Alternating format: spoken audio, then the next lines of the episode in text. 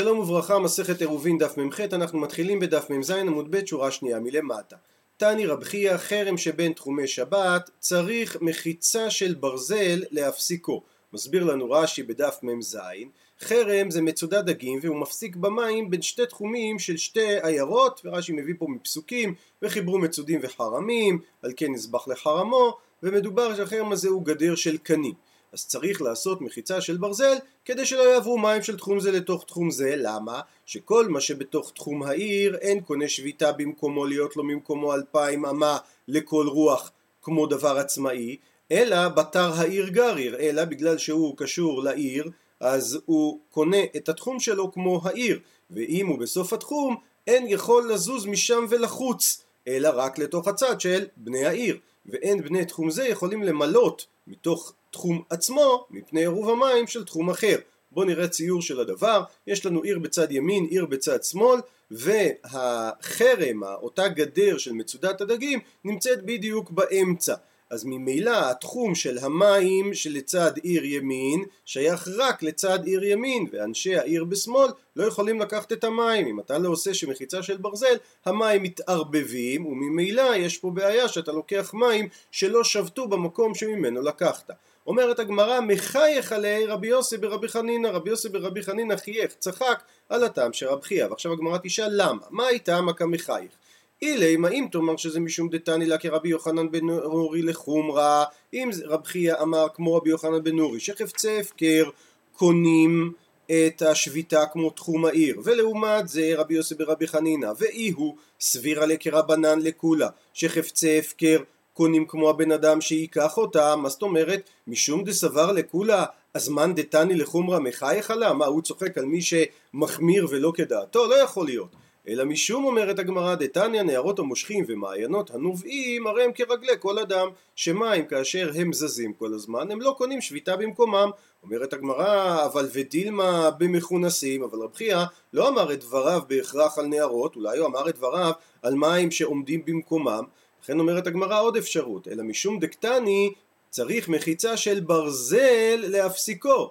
הרי ומה ישנה קנים דלא? למה אתה אומר דווקא ברזל? הרי למה קנים אתה אומר לא דאיילה באומיה? כי בקנים המים עוברים דרך הקנים? הרי גם של ברזל, גם במחיצה של ברזל, נמי איילה באומיה. אומרת הגמרא אה, אומר רש"י, נמי איילו באומיה מיתתי, גם מחיצה של ברזל, הרי סתם מחיצה זה עשרה טפחים היא, ולא מתי עד קרקעית הים, אז ודאי שמים יעברו, ואפילו אם תגיד שמחיצה של ברזל מגעת לקרקעית הים, הרי המים אי אפשר שלא ייכנסו המים מתחתיה, אז על הדבר הזה אומרת הגמרא, הוא צחק, אומרת הגמרא, ודילמה צריך ואין לו תקנה כאמר, זאת אומרת, אולי בעצם התכוון אה, רב חייא להגיד שזה ההלכה וממילא אם אתה לא יכול לעשות את הדבר הזה אז אין לו תקנה ולכן זה יהיה בכלל אסור אז אם ככה אז שוב פעם בעצם יוצא שהאמירה שהוא אמר אין מה לצחוק עליה כי בעצם הוא אמר טעם הגיוני אם באמת המסקנה היא שאין תקנה לכן אומרת הגמרא ההבנה נוספת אלא משום דקלו שהקלו חכמים במים כדרבי טבלה דבע אמיניה ששאל רבי טבלה מרב מחיצה תלויה מהו שתתיר בחורבה? אם יש לנו מחיצה שלא מגיעה עד הרצפה, האם היא יכולה להתיר ולייצר מחיצה במקום של בית שהוא חרב? אמר לו, אין מחיצה תלויה מטרת, אלא במים. למה? קלו שהקלו חכמים במים. אומר רש"י, קלו שהקלו חכמים במחיצה כלשהו, ובלבד שאהיה בה עשרה טפחים, ואז היא מאניה בה, ואף על גב דאי לבמאיה מעילי ומיתיתי. דהיינו, למה חייך בעצם רבי יוסף ברבי חנינא? כי הוא אמר, מה שרב חייא אמר זה לא רלוונטי, כי הרי אפילו במחיצה תלויה, כאשר אנשים עושים מחיצה, שהיא מחיצה וירטואלית, היא נמצאת מעל המים, חכמים הקלו שזה יוצר מחיצות וירטואליות על כל המים שנמצאים מתחתיהם. אז אם במצב כזה חכמים הקלו, ודאי שחכמים הקלו באותו מקרה של חרם לעשות מחיצה של קנים ולא צריך מחיצה של ברזל. מצטטת הגמרא את המשנה, וחכמים אומרים אין לו אלא ארבע, ובמשנה שם אמרנו שרבי יהודה אומר לאיזה רוח שירצה הוא ילך, והוא מודה שאם בירר לו ארבע אמות לכיוון מסוים, אז דווקא את הארבע אמות האלה. שואלת הגמרא, רבי יהודה היינו תנא קמא, כי הרי המשנה הביאה את רבי יוחנן בן נורי שאמר אדם שישן וחשך עליו שם המקום אז יש לו אלפיים אמה לכל רוח. וחכמים אומרים מה פתאום רק ארבע אמות? והנה רבי יהודה לכאורה אומר בדיוק אותו דבר. אמר רבא שמונה על שמונה איכא בניו מסביר רש"י דרבנן סברי ד' לכל צדדים אז יוצא שזה שמונה על שמונה לעומת זה רבי יהודה סבר לחד רוח ותו לא דהיינו בואו נראה רגע ציור של הדבר הזה, לפי רבי יהודה יש לך ארבע אמות לצד אחד בלבד, לעומת לפי חכמים יש לך ארבע אמות לכל אחד מארבעת הצדדים שלך. אומרת הגמרא ש... אה, כן, אמר רבא שמונה על שמונה איכא בניו. תניא נמי אחי סייעת לדבר ממשנה, יש לו שמונה על שמונה דברי רבי מאיר, ואמר רבא מחלוקת להלך אבל לטלטל דברי הכל ארבע אמות אין, ארבע אמות כן, תפי לא, יותר לא. מסביר לנו רש"י שהמחלוקת דרבי מאיר דשרי שמונה על שמונה זה דווקא להילוך, דהיינו אותו בן אדם הרי אין לו תחום שבת וממילא מותר לו רק ללכת ארבע אמות לכל צד לפי חכמים שזה שמונה אבל המחלוקת שלהם היא רק לגבי ההילוך. חכמים גם שהם אומרים ארבע לכל צד הם בעצם אומרים שאת עניין הטלטול אם אתה רוצה להעביר חפץ ממקום למקום מותר לך את החפץ הזה להעביר רק ארבע אמות כן? רשב"א מציין שהכוונה היא שאסור לפי חכמים לקחת מנקודה אחת של ה... מתחילת השמונה אמות עד סוף השמונה אמות, אלא אתה מותר לך לקחת ארבע ועוד ארבע אחר כך. שואלת הגמרא, והני דלת אמות היכא כתיבה, איפה בדיוק מוזכר הסיפור הזה שלבן אדם יש רק דלת אמות? אומרת הגמרא כדתניא, כתוב בפסוקים, בואו נראה את הפסוק המלא, ראו כי אדוני נתן לכם השבת, על כן הוא נותן לכם ביום השישי לחם יומיים, שבו איש תחתיו, אל יצא איש ממקומו ביום השביעי. אז אומרת הגמרא, שבו איש תחתיו, מה זה שבו איש תחתיו? מה המילה תחתיו? כתחתיו זה בא ללמד אותך. וכמה תחתיו של בן אדם? גופו שלוש אמות, ועוד אמה כדי לפשוט ידיו ורגליו. זה דברי רבי מאיר. לעומת זה רבי יהודה אומר, גופו שלוש אמות, ועוד אמה כדי שייטול חפץ מתחת מרגלותיו, ומניח תחת מרשותיו. דהיינו, זה נראה באופן הזה, לפי שיטת רבי מאיר, גופו של אדם זה שלוש אמות, ופישוט ידיים ורגליים נותן לנו עוד אמה. לפי רבי יהודה, גופו של אדם זה שלוש, וכדי שייקח חפץ שמונח האמה מתחת לרגליו, ויביא אותו מעל לראשיו. שואלת הגמרא, מה נפקא מינה ביניהם? מהי בניו? עונה הגמרא, איכא בניו ארבע אמות מצומצמות. מסביר לנו רש"י, ארבע אמות מצומצמות, לרבי יהודה מצומצמות, לרבי מאיר גדולות. למה? דפישוט ידיים ורגליים יותר מאמה, זאת אומרת יש לנו איזושהי סטיית תקן בגודל האמה, יש אמה מצומצמת ויש אמה גדולה, לפי רבי מאיר המרחק שנותנים לבן אדם הוא יותר גדול. אמר לרב משרשיה לברי, אומר לבן שלו, כי איילת, כאשר אתה הולך לקמא דרב פאפא, בא מיניה, תשאל אותו שאלה, האם הארבע אמות שאמרו זה באמה דידי יהבינן לי, או באמה של קודש יהבינן לי? האם נותנים לו את זה באמה דידי, דהיינו באמה הסובייקטיבית שלו, של כל בן אדם, או האם נותנים לו את זה באמה של קודש, מסביר רש"י, לכל אדם נותנים אמות שווה בשווה, שכל אמה היא שישה טפחים בינוניים, והמדידה שלו הייתה כמו השתי אמות שהיו בשושן הבירה, שנעשו למידת אמתו של משה, שזה עוד היה משה רבנו עשה שם אה, איזשהו קנה מידה והקנה מידה הזה היה בשושן.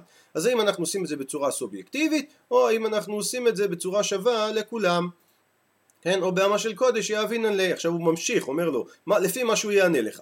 אם אמר לך אמות של קודש יהבינן לי, דהיינו שאנחנו נותנים לכל אחד אמה שהיא שישה טפחים, עוג מלך הבשן, מה תהא עליו, יש אנשים שהם יותר גדולים, אז מה הם יעשו? ואם אמר לך, ואם הוא יענה לך שבאמה דידי יהבינן לי, שאנחנו נותנים את זה בצורה סובייקטיבית, אז אימה לי, אז תשאל אותו, מה איתה, מה לא קטני לה, אז למה לא שנינו גם את האמה הסובייקטיבית הזאת גבי יש שאמרו הכל לפי מה שהוא אדם. זה ציטוט של תחילה של משנה, אומר רש"י, גבי יש אמרו שמשנה היא במסכת כלים, ראינו אותה כבר בדף ל', יש שאמרו הכל לפי מה שהוא אדם, ואז נותנים פה הרבה דוגמאות, מלוא קומצו מנחה, מלוא חפניו קטורת, מלוא לגמיו ביום הכיפורים, ובמזון שתי סעדות לעירוב, זה מה שראינו בדף ל', אז ליטננמי היו צריכים לשנות שם גם שדלת אמות למי שיוצא חוץ לתחום, אם מדובר בצורה סובייקטיבית.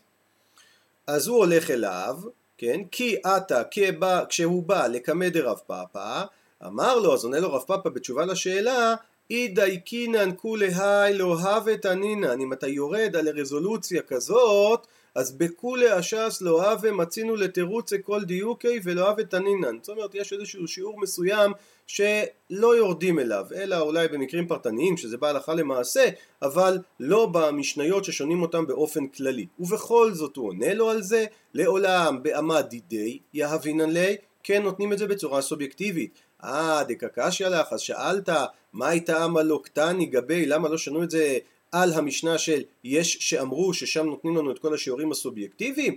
תשובה, דלא פסיק עלי משום דאיכא ננס באיבריו. יש הרי בן אדם, אומר רש"י, משום דאיכא ננס באיבריו, שגופו בינוני ואמתו קצרה, ולא סגי לי באמה דידי, ובאי למיטב לי באמה של קודש. יש בן אדם שהאמה שלו היא קטנה יותר, ושם אנחנו לא נותנים לו את זה לפי האמה שלו, כי הגוף שלו הוא כן גדול, הוא, רק, הוא ננס אבל ננס רק באיבריו, ובגלל שזה לא כלל גורף, לכן לא שנינו את זה באותה משנה. ממשיכה הגמרא מביאה ציטוט מהמשנה, היו שניים מקצת אמותיו של זה וכולי, בואו נזכר רגע במה מדובר. המשנה דיברה על המקרה הזה, שלושה אנשים שאוכלים אחד עם השני, כאשר כל שניים קיצוניים ירבו אחד עם השני, אז הקיצוניים אסורים לאכול, להעביר דברים מאחד לשני, כן? כי דלת אמותיו של כל אחד מהם מעורבות רק עם האמצעי ולא אחד עם השני. אומרת הגמרא, למה ללמימר למה הדבר דומה? כי רבי שמעון בהמשך המשנה אמר למה הדבר דומה? לשתי חצרות בדיוק כמו הסיפור עם האנשים שכל חצר ירבה עם החצר הקרובה לה ושתי הקיצוניות לא ירבו אחת עם השנייה ולכן הם אסורים. אז שואלת הגמרא בשביל מה אתה מביא לי את הדבר הזה? מה זה מוסיף לי? אומרת הגמרא הכי כאמר לאור רבי שמעון לרבנן. זה הדיאלוג במשנה מכדי הרי למה הדבר דומה לשלוש חצרות הפתוחות זו לזו ופתוחות לרשות הרבים? אז מה ישנה הטעם דפליקטי ומה ישנה אחא דלא פליקטו? מסביר לנו רש"י מה ישנה תמדי פליקטו? שאמרו רבנן לקמן בשמעתין שלושתן אסורים לטלטל זו עם זו. דהיינו שאף אחת מהחצרות אסור לה לטלטל אחת עם השנייה. אז שואל אותם רבי שמעון למה שם אתם חולקים עליי ואתם לא אומרים כמו פה שמותר לחצר האמצעית לטלטל עם כל אחת מהחצרות שהיא רבה לה?